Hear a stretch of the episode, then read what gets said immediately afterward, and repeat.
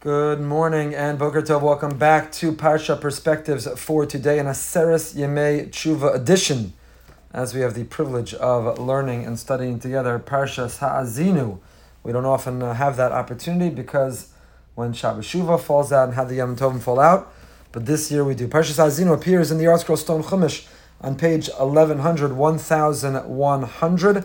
I want to thank our generous sponsors of the Parsha series for the year our dear friends Becky and Avi Katz, in loving memory of Becky's father, David Grossman, Le'ilu Nishmas David Ben Menachem Manish. If you'd like to sponsor a future episode, a future shiur, please go to brsonline.org slash sponsor, brsonline.org slash sponsor to sponsor a shiur in honor in memory of someone. Thank you so much for your partnership and your for, and for your support. Hazinu Hashemayim Ba'adabera V'sishma Haaretz Imrifi. According to many of the Rishonim, according to many of the Mefarshim, at the end of last week's parsha, at the end of Vayelech, when the Torah obligates us in the final commandment of the Taryag, of Atakisu Lachemes Ashira Azos, the obligation, the commandment to write for ourselves the Shira. What is the Shira that the Torah is referring to? According to many, it is Ha'azinu. What we have to write, what has to be in our mouths, what we have to be at our fingertips, what we have to be familiar with, the song that we're meant to be singing is the song of Ha'azinu. Beautiful poetry, a beautiful song. There are many highs, there are some moments that are lows. There are criticisms of Klal Yisrael.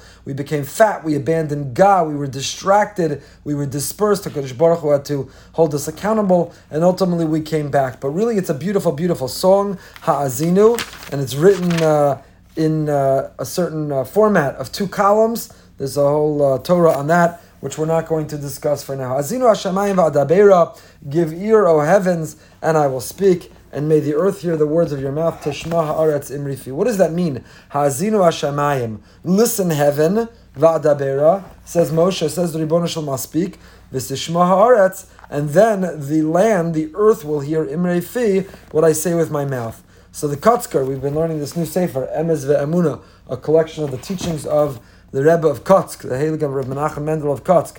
So the Kotzker says, Ha'azinu Hashamayim va'adabera, farnemt himmeldik, which is the Yiddish, translates to Ha'azinu ha'azana shamaymis. You should listen with a heavenly sense of listening. There are two types of listening. We can listen with an earthly, material, physical listening, or we can listen with a heavenly listening. We can listen with a higher sense of listening. We can listen with our best selves, we can listen with less than our best selves. We can listen with the spiritual ambition within us, or we can listen with the animal instinct and impulse within us. Ha'azinu hashamayim va'adabera. The Torah Moshe Rabbeinu is calling upon us that we should listen with the best part of ourselves, not the lowly animal material part of ourselves, but we should direct, extend the antenna of the best part of ourselves, of the spiritual part of ourselves. And he continues in the footnote of the Sefer, he quotes from the Lev Simcha, B'Shem Rebbe Mekotsk, Farnam Timmeldik, Hazinu Hashemayim Tishma Artim Refi, Kedisa B'Chidushei HaRim. The Chidushei HaRim says on the pasuk, Hashemayim Shemayim Lashem V'Artim Son Levnei Adam. We read in Hallel from Tehillim Kuf Tezvav. Hashemayim Shemayim Lashem, the heavens belong to God, V'Artim Son Levnei Adam, and the earth God gave to man, Lasos Gam Me Haaretz Shemayim. Says the Chidushei HaRim, says the Ger Rebbe. What does it mean, Hashemayim Shemayim Lashem? That the heavens are for God and the earth He gave to man.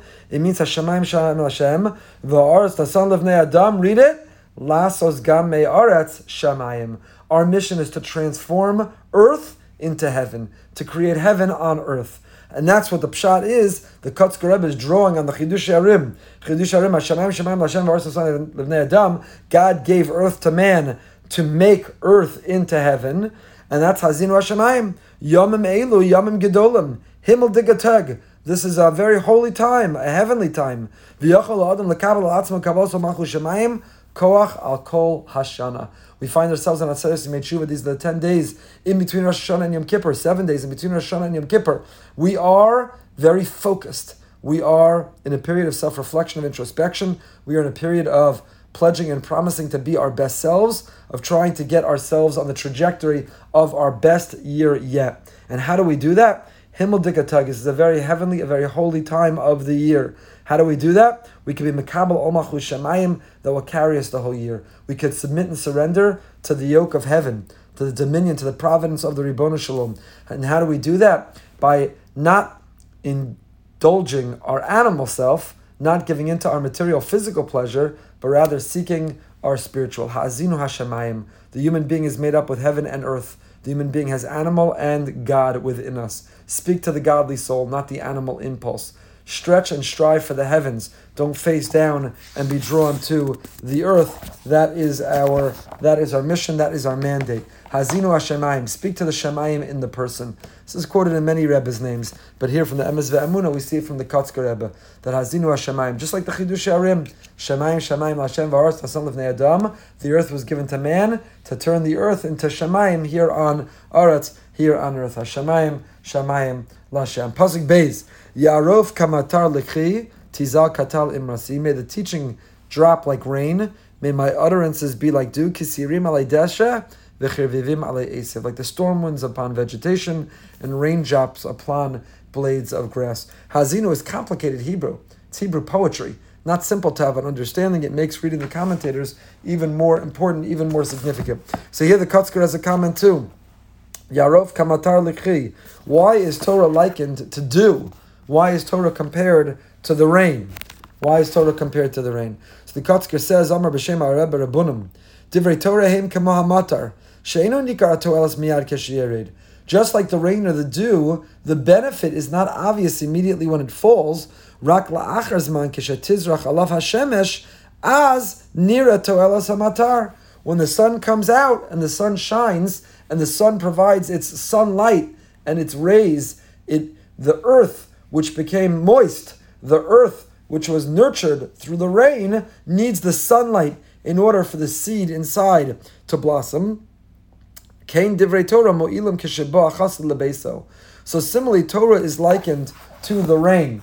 Just like the rain softens the ground and makes it fertile soil, but the person has to be able to make the decision. The person has to make that effort. The same is true when it comes to when it comes to Torah. Torah softens our heart.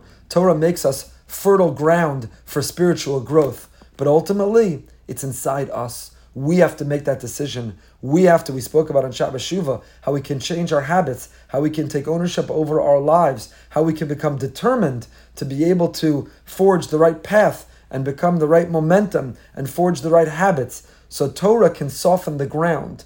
Torah can create the environment. However, we have to be the ones who take the ownership we have to be the ones who make the decision. We have to be the ones who are all in.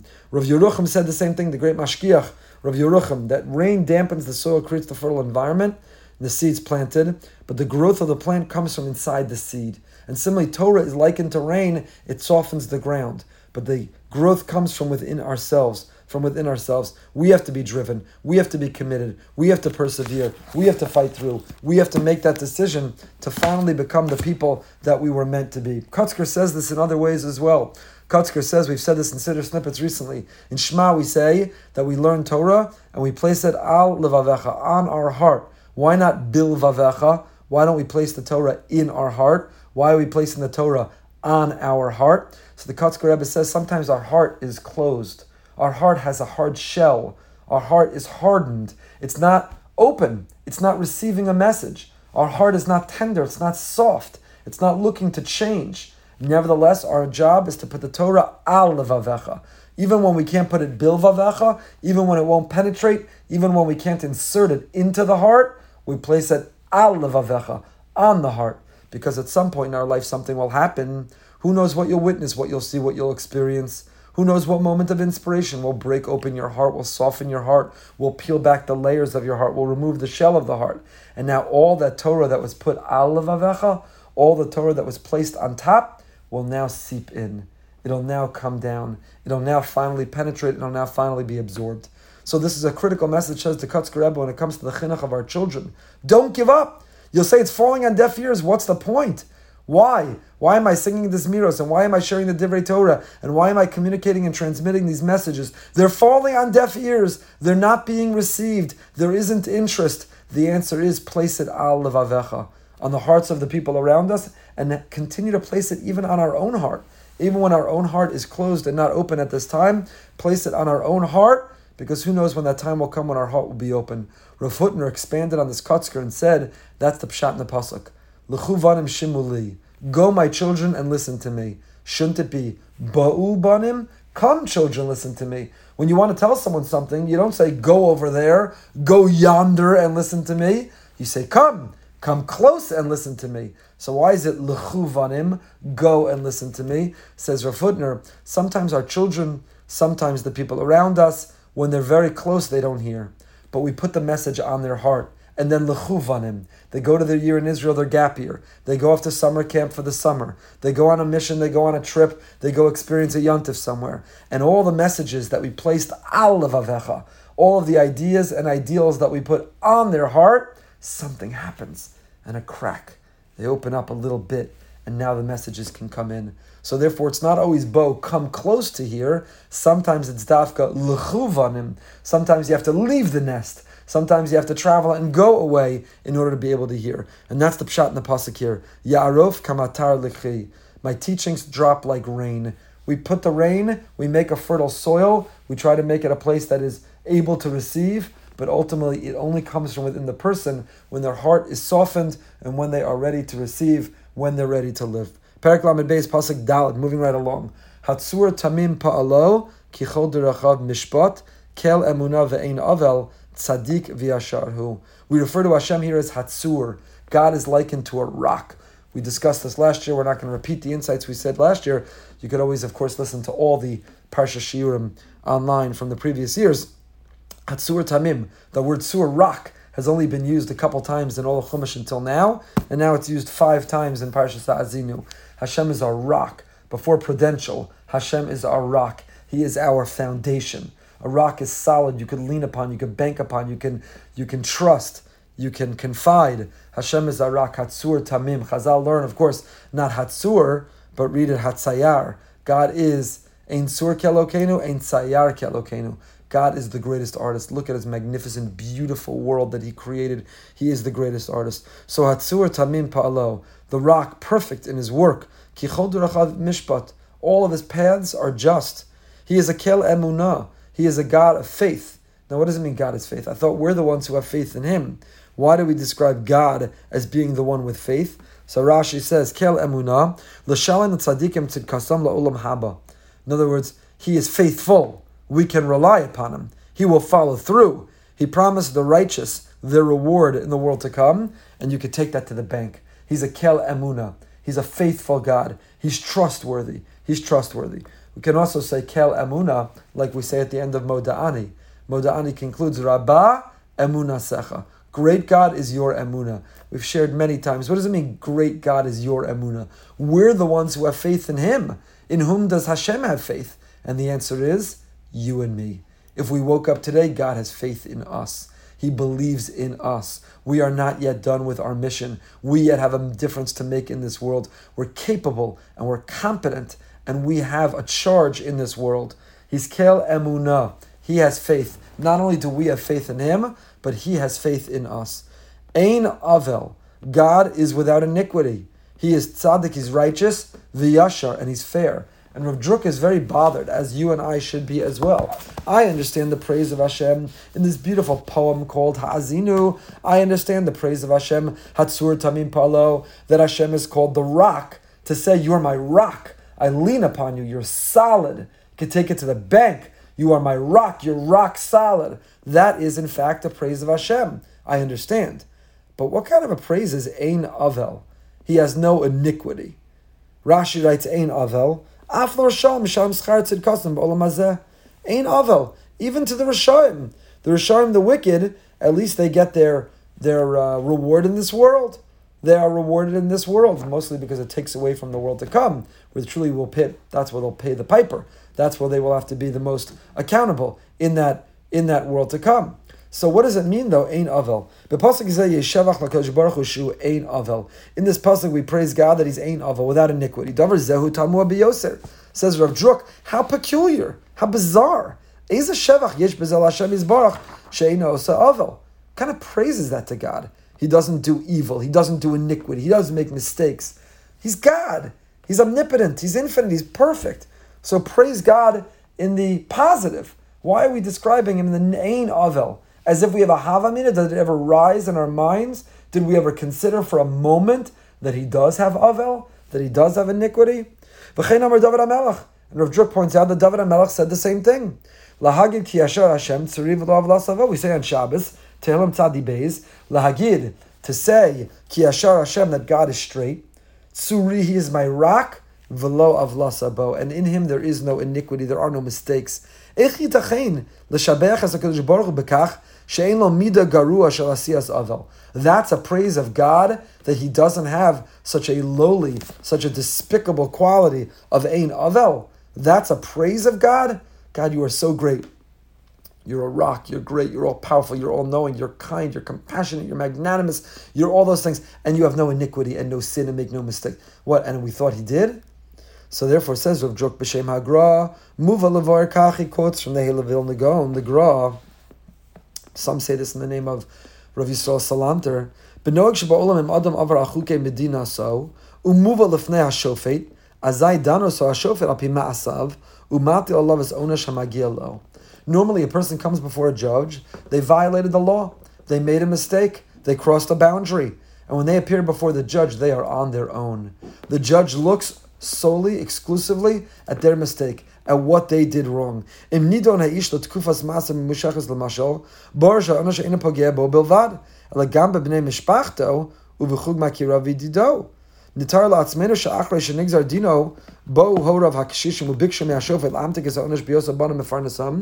mishpachto, u'v'chug makira v'dido. Nitar la'atzmenu sha'achrei shenigzar dino, bo horav ha'kshishim u'bikshu me'ashofet l'amtik es ha'onosh biyosa bana mefarnasam, בהיגיון ובצדק הטיחו כלפי השופט ואמרו, הרי אנו חפים מפשע מדוע עלינו לסבול חרפת רב בחטאו של הבן. Now the truth is, a person comes before a judge in sentencing. So what happens? I myself have done this before in the right context for the right person, for the right reasons. One testifies at the sentencing of somebody. Even if they're guilty, they apologize, they're remorseful, they have regret, they, plem- they promise and they pledge in the future not to repeat the mistake they've made. They have regret and remorse. And then those, if they're worthy, come and they testify on their behalf in the sentencing. And the family members come and the family say, It's true, my father, my mother made the mistake, crossed this boundary, but judge, I appeal to you. Judge, if you give them time in prison, you're not just hurting them, you're not just punishing them, you're hurting us, you're hurting me. A person's parents come and testify, We are frail and we are unable to take care of ourselves. If you put my son, my daughter in prison, there'll be nobody who can provide, nobody to protect, nobody to take care of me. You're not just hurting them, you're hurting me. The community comes and says, This individual, they volunteer, they give, they do. And if you incarcerate them, you're not just hurting them, you're hurting us. Rayas and Alva, Rakim, Kashimis Yafechas, Bebechi, Shalas Hashofet, Ma Chatanu Anu, Ma Pshainu, Ashalochi Meitanu, Es Avi Mishpachtenu. The wife comes, the children come, the parents come, the friends come, and everyone pours out their heart before the judge and says, Judge, it's true they made a mistake. It's true they were wrong. It's true they should be accountable. But if you incarcerate, if you imprison, you're not only hurting them, you're hurting us. So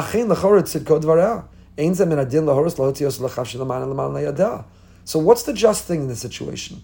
Does justice demand that you incarcerate, you imprison the individual anyway, even though there are secondary victims, so to say, even though there are consequences for people who didn't do anything wrong? Or do you say that it's the judge's responsibility to exact justice means a more holistic and broader perspective on the situation?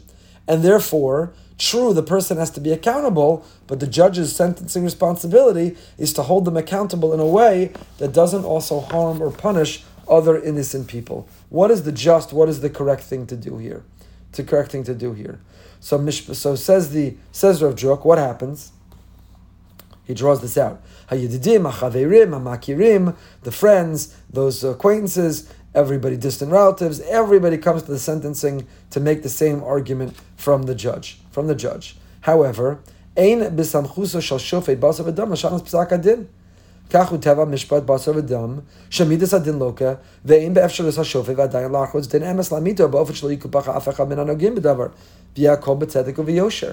Says the judge, the challenge here is there's no limiting principle. Says the judge, no matter what I do, if he has to pay a fine, that'll also hurt the family. If he has to be under house arrest, that'll also hurt the family. There's no limiting principle. You could argue never punish, never hold accountable, because by definition there will be other people who will suffer, who will struggle as a result. So the judge says, Look, my job is not to look at the whole picture. My job is not to look at the secondary. This individual who violated, the individual who made the mistake, the individual who crossed the line, they should have thought about the impact of their violating the law on their wife, on their parents, on their children, on their friends, on their community. That's not my job, says the judge. My job is justice vis-a-vis the perpetrator. Aval mishpata shel Baruch Hu says Rav Druk. Now we understand our pasuk because God as judge is an altogether different kind of judge. Einokain hatzur tamim pa'alo im Hashem yizborch miyaseres misha biyisurim as tamim pa'alo. God is a rock. He is a judge of truth. But tamim pa'alo, he's pure. He's whole. Lo yigarim chalila shum tsar v'nezek af lo kamalanima le'ela shelo And God is able to give a punishment that only and exclusively affects the perpetrator.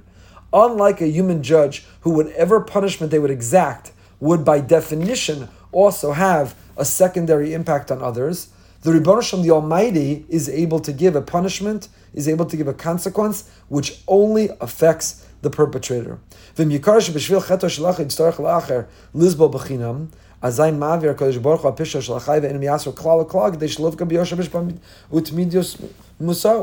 because God is committed to tamim, hatzur tamim pa'alo, he is tamim, he's pure, he's holy, he's righteous, he's just. If it will impact others, God will not exact that justice. And now we can understand, says Rav Druk, that's what the pasuk means. That's why this is a form of praise. Hatzur tamim pa'alo, he's whole, he's just, he's pure. Kachol durachav ish mishpat. Everything he sentences is entirely just. El emunah, he is faithful and reliable and dependable. Ein avel.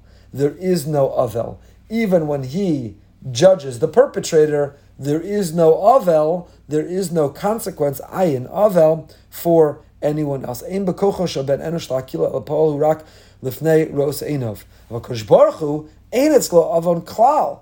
Rak tamim pa'alo, hakol bedikta gadol, v'm'ira shemishu chala umeis, as I call mishpachto krov v'yidida shmitzar mizeh, magil cholacha v'echa b'diuk is godol atzar shabala mizeh. So if a person dies, says Rav Druk, now we understand. If someone loses their fortune, if somebody suffers illness, if somebody, God forbid, dies, then the secondary experience of that loss, of that harm, of that injury, is something that the others deserved as well. Very difficult. We're not sitting in judgment ourselves. Very difficult when we think about this in the real world application, but at least in principle, what Rav is saying is, since Hashem is tamim pa'alo, he's so pure, he's so whole, so therefore, he won't punish someone, and those who are undeserving are also punished. If someone experiences a punishment that impacts others, it's only because God has figured out this complicated matrix that the others are also deserving of something. And now we understand, Lefiza Kedai La'adam Lakaim is Maimar Mishnah. Says Rav Druk, now we understand the Mishnah. Kinei chaver. Have a lot of friends. Why? Have a lot of friends, have a lot of that virtuous friends, because that will protect you. Because Hashem won't do something to you in a way that will harm them if they're undeserving of being injured or harmed or punished. And now we also understand. The Gemara in Shabbos says, Echem tidai kola chabura kola. If one person is diagnosed with an illness, if one person, God forbid, dies, then the whole chabura, that whole circle of friends, that whole community should look in the mirror, should worry. The whole community should feel it is a punishment to them. And Rashi writes there on the Gemara, Yidagu, Yiru min Amisa, they also have to worry. Why? Maybe that person deserves to die and they didn't. Why should they worry? It's painful. They'll grieve, suffering, they'll experience a loss. Why should they worry? So, based on this insight of the Gra, we can understand. Because if that person died in a way that hurts the whole Chabura, it means the Chabura themselves are unworthy in some way. Because if they were entirely worthy and didn't deserve that punishment, that pain, then it wouldn't have happened even to their friend, because HaKadosh Baruch Hu is Tamim Palo, because he's Ein Avel. Now we also understand the Gemara Baba Basra based on this Gra. Gemara in Baba Basra Kufta Zayin says, Dorsha Pinchas Barchama, Koshi Yesh Lachola B'Sav Beso Yetzel Itzel Chacham V'Yevakesh Elav Rachamim. Based on a pasuk in Mishlei. If someone has a sickened person in their home, they should go to a righteous a chacham, a scholar, and ask them to daven. Why? Why do you have to go to the home of a chacham? Why can't anyone daven for the well-being of the sick individual? Why specifically do you have to pursue or find or chase the chacham? Can't anyone and everyone daven? But now we can understand in the context of the gra. When you ask the chacham to daven for that sick person, now the chacham has a relationship with the person for whom they davened. And therefore, God will not hurt the subject of the davening in a way that will harm or pain the chacham who davened. So by getting a chacham to daven for you, because HaKadosh Baruch Hu would never hurt that chacham as an extension of you if they were undeserving. Therefore, as a strategy, get a chacham to daven for you. So it's a beautiful insight of the Gra that unlike the human judge who says there is no limiting principle, there's simply no way I can punish the person without it having an impact on their children, their parents, their spouse, their friends, their family, their community. But God can. And since God can, if it does have an impact on others, it's only because the others are deserving. If they are undeserving, God won't punish the person in that way. And therefore, based on that gra, now we understand have good friends, many friends. Now we understand if somebody did die and it hurt the other people, they should worry. That reveals that they in many ways are unworthy. And lastly, that's why you should go to the home of a chacham to daven, because the hope is that the chacham. And this connects to the davening of Musa of Musa of Rosh Hashanah. There we say Ata Zocher is kol mifal, v'gam kol yitzur lo necha mimeka. Why are we talking about all of God's creations? Just like we're looking at all of creation what does God on Rosh Hashanah, what does He decide they deserve? Still, Ein adin kezeh kimishbat basav adam. Kodesh Baruch Hu eino kain. Rak ata kol.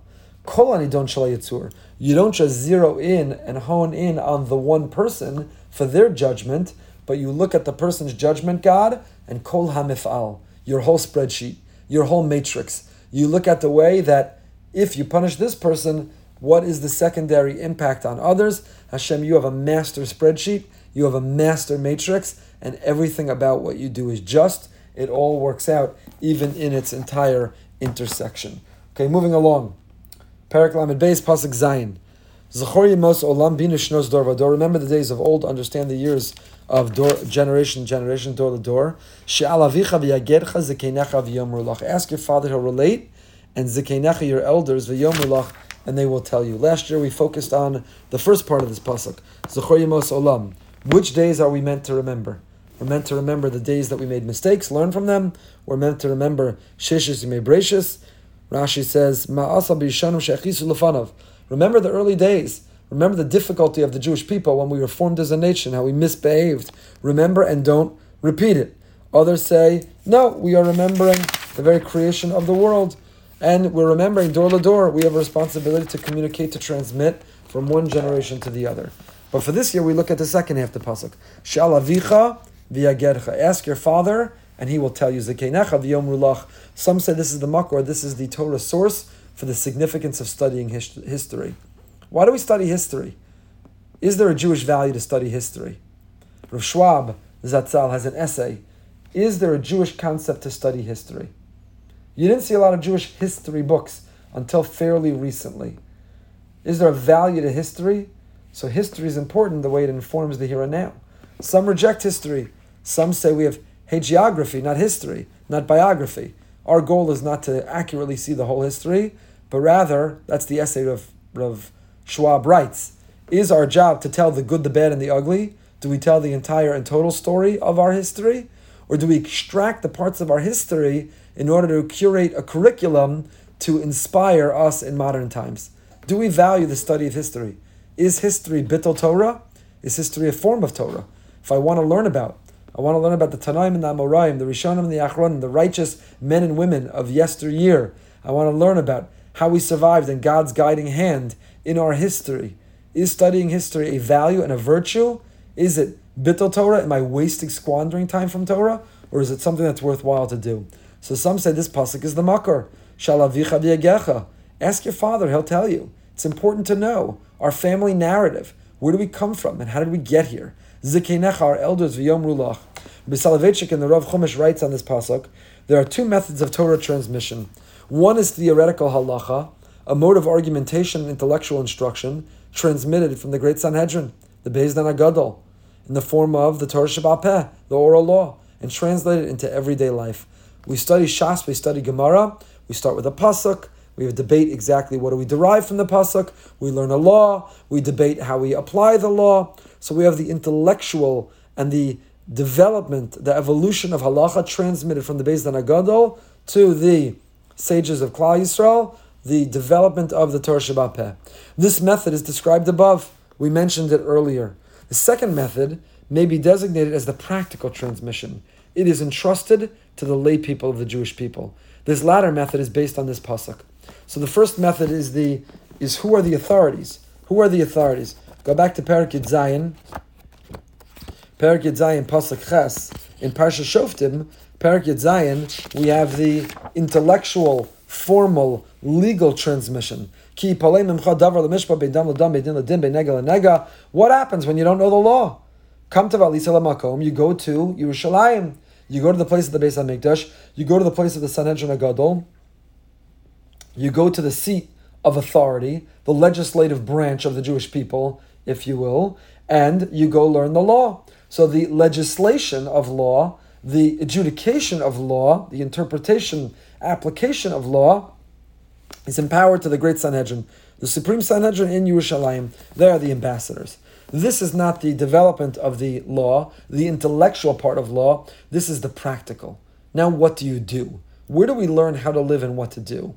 And that, says Soloveitchik, is our pasuk. Mom, dad, mommy, abba, tati, mom, what do I do? How do I keep kosher? We watch what our parents do in the kitchen. How do I shake the lulav? What is the, our when it comes to wearing a kittel on Rosh Hashanah? What do I do? There, we ask our parent, not the Sanhedrin Agadol. The second mode of transmission is essential. The Beis Halevi was asked what he thought of the attempt that was made by Rav Gershon Henoch Leiner, the, the Radziner Rebbe, to restore the ritual of Tchelis for Tzitzis. The Radziner claimed he had discovered the true, true Tchelis, and the Radziner tried to bring back Tchelis. And the Beis Halevi said that whatever evidence there may be for the Radziner Tchelis, it is not determinative in as much as it lacks the Masora of Shalavicha v'yagercha. Of ask your father, he'll tell you. The issue is not determined by logical argumentation, but by the tradition itself, by one generation following the actions of its forebears. How do you know what an esrog is? Ask your father. What's moror? We have a Masora. Ask your father. So I know that Tcheles is back, and we've discovered maybe a more accurate version. And ironically, one of Rav Soloveitchik's Talmidim of Hakam, Mori Rabbi Rav Schachter Shlita, is one of the biggest advocates and proponents of wearing tchelas. But the Rav did not accept tchelas because the Beis Halevi, his great Zayda, said that the Radzinus tchelas, even if all the evidence in the world supported wearing it, we wouldn't because it's not part of our Masorah. So from this pasuk, significantly we see not only the intellectual development and evolution of the halacha, not the legislation origin or source of the halacha, but the importance of what we see in our home. What uh, Dr. Chaim Soloveitchik, the Rav's son, famously 25 years ago wrote an essay for tradition about the method of when we when we transitioned from learning what to do from what we see in our home to learning what to do from Svarim. The difference between the Mishnah Berurah and the Aruch HaShulchan, the mimetic tradition of what we see in our home versus the textual tradition of what we learn from a Sefer. When did we give up on Shalavicha uh, v'yom When did we give up on following the minhagim and defending the practices and the laws of based on what we see in our home? Okay, next, Parak Lamed Beis, Pasuk Yud, moving right along. Next page. Lamed Beis Yud.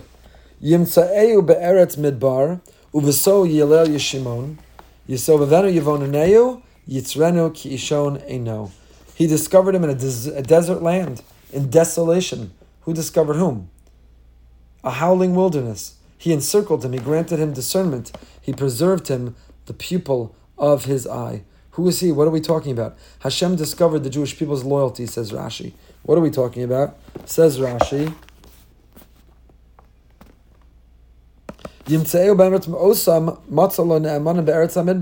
Hashem found us to be faithful in the desert. We accepted Hashem's providence and dominion specifically in the desert. Mashalo also Yishmael the Esav. Yishmael and Esav failed to do. B'zarach Meser Lama Yimei Paran. Ubeso Yilel Yishimun Eretz in a very desolate, thirsty land. That's where we discovered Hashem. So who's the He? Who discovered whom? Hashem found that we discovered him and we became faithful to him, specifically in the desert, in a deserted land. That's where we followed him, followed him, discovered him. Soloveitchik has a beautiful, beautiful description. Let me read it to you. He writes, The Creator seeks the creature, the spiritual personality. He knocks at the opening of the tent and whispers with a lover's passion. This is from the Pasuk in Shir Hashirim. Let me in, my sister, my darling. Hashem's search for God, sorry, man's search for Hashem expresses itself in intellectual activity. But when the seekers reach the boundary of reality, they become alarmed and retreat. When they confront eternity with its terrifying spaces that both attract and repel, both encourage and mock, they all cease their journey. Many become confused, many become frightened and uproot their faith. Here Hashem reveals himself from above nature, from beyond the world bound by time and space. This is the new Torah that was given at Sinai to slaves who had become free. So, in other words, when, when is Hashem most accessible? When do we discover Him most profoundly? When do we submit and surrender to Him? When do we believe in Him? When do we feel His presence? When we're on top of the world? When everything's amazing? When we've struck it rich? When everything is smooth sailing? Or when we feel we are in a desert, all alone, barren, searching, yearning? Says this pasuk, Yimtza'eu be'eretz midbar. You know where we found to find Him? We find Him in the desert. When it seems as if man has ceased searching for God in a desolate wasteland, that's when Hashem reveals himself to man. He reveals himself to man in the desert, not in a settled, flourishing land, but in the plains of a great and terrible desert, a wasteland the shadow of death, does God appear from among the holy myriads. This revelation is not a reply to man's questions and doubts, his visions and longings. The sight of God is not a response to human yearning. Hashem arrives suddenly. Man does not and cannot know when or where, why. Hashem surprises man, who is not expecting salvation and is not mad with longing or burdened with mystery of creation. The deity encounters flesh and blood individuals who are satisfied with the manifest and the superficial, who confine themselves to the pale, yellowing, desolate husk of existence. When the tempest is under control, when the desire to search has ended, when the heart is dulled and the soul frozen, the entire universe is dying in a deep nightmarish sleep, then Hashem emerges from his isolation and secrecy and reveals himself to man. Hashem reveals himself to Adam when he has sunk in the deep mire of the original sin that had separated him from his creator. He was not expecting a revelation of the Shekhinah when the Jewish people leave Egypt as slaves captive by the flesh pots and all the delicacies, who have not yet rid themselves of the filth of servitude, have not yet shaken the brisk dust off their faces, and God reveals himself in the third month after Yitzias Mitzrayim. We make a mistake with the Cheta Egel, the golden calf, we betray the husband of their youth, and Hashem comes down in a cloud from the heavenly plains. Hashem initially reveals himself to man at a time of growing evil in the world, and the splendor of life and vision of holiness filled existence have departed. Hashem's words, first words to man, come at a time of historical and metaphysical desolation. Yimtse'eu be'eretz midbar. Hashem finds us when there is a sense of wilderness specifically, not when we're on top of the world, but when we find ourselves on the bottom of it. That's where we search for him, and that's where we find him. And that is a similar sentiment. Rav Wolbe says, That's where Hashem finds us. That's when he circles around us. Pasuk says he discovered them in a desert land. God discovered us having faith with him in a desert land, in a shrieking wilderness. He encircled them. And when we showed our faith in him, he encircled us. And Rav Wolbe says that's the holiday of Sukkot. Rosh Hashanah Yom Kippur Makabel Ol Malchus Shemayim Yimtze'eu. He finds us having faith in him, and then Yisov Avenu, he surrounds us with the sukkah. When we sit in that sukkah, he surrounds us with his love, with his protection. When? After Yimtze'eu.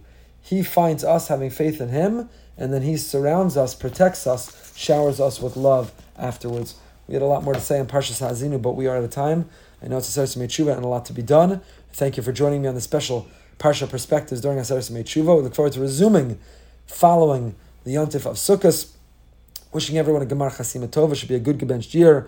Stay happy, stay healthy, and stay holy.